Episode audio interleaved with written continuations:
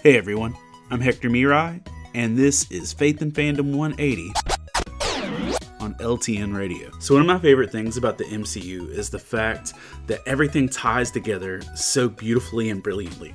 Like, way better than any other pop culture medium has done in a very, very long time. Um, the fact that stuff that was dropped in 2008 can still fit beautifully with stuff that's dropped in 2021 just shows how good they are at crafting a story. Like, uh, just watched Shang-Chi in theaters, and there was stuff in there from Iron Man. There was stuff, a lot of stuff from Iron Man 3. There was stuff from Hulk. There was stuff from other movies that you needed a good base knowledge of the other stuff to actually be able to get the full experience. And you know, some people just they they jump in at weird spots we have a 13 year old neighbor that's friends with my daughter, and she started the MCU with WandaVision.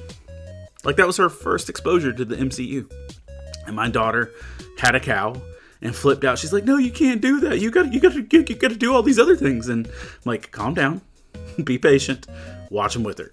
And so my daughter made sure she watched all of the stuff with her friend uh, when I was in theaters watching Endgame, there was somebody sitting beside me that had never seen any MCU stuff. Like Endgame was their first Marvel thing, and I'm like, I get that you can jump into these stories and only you know focus on the newer parts, but the reality is when you have a good knowledge and understanding of the whole base and foundation, it makes everything else better.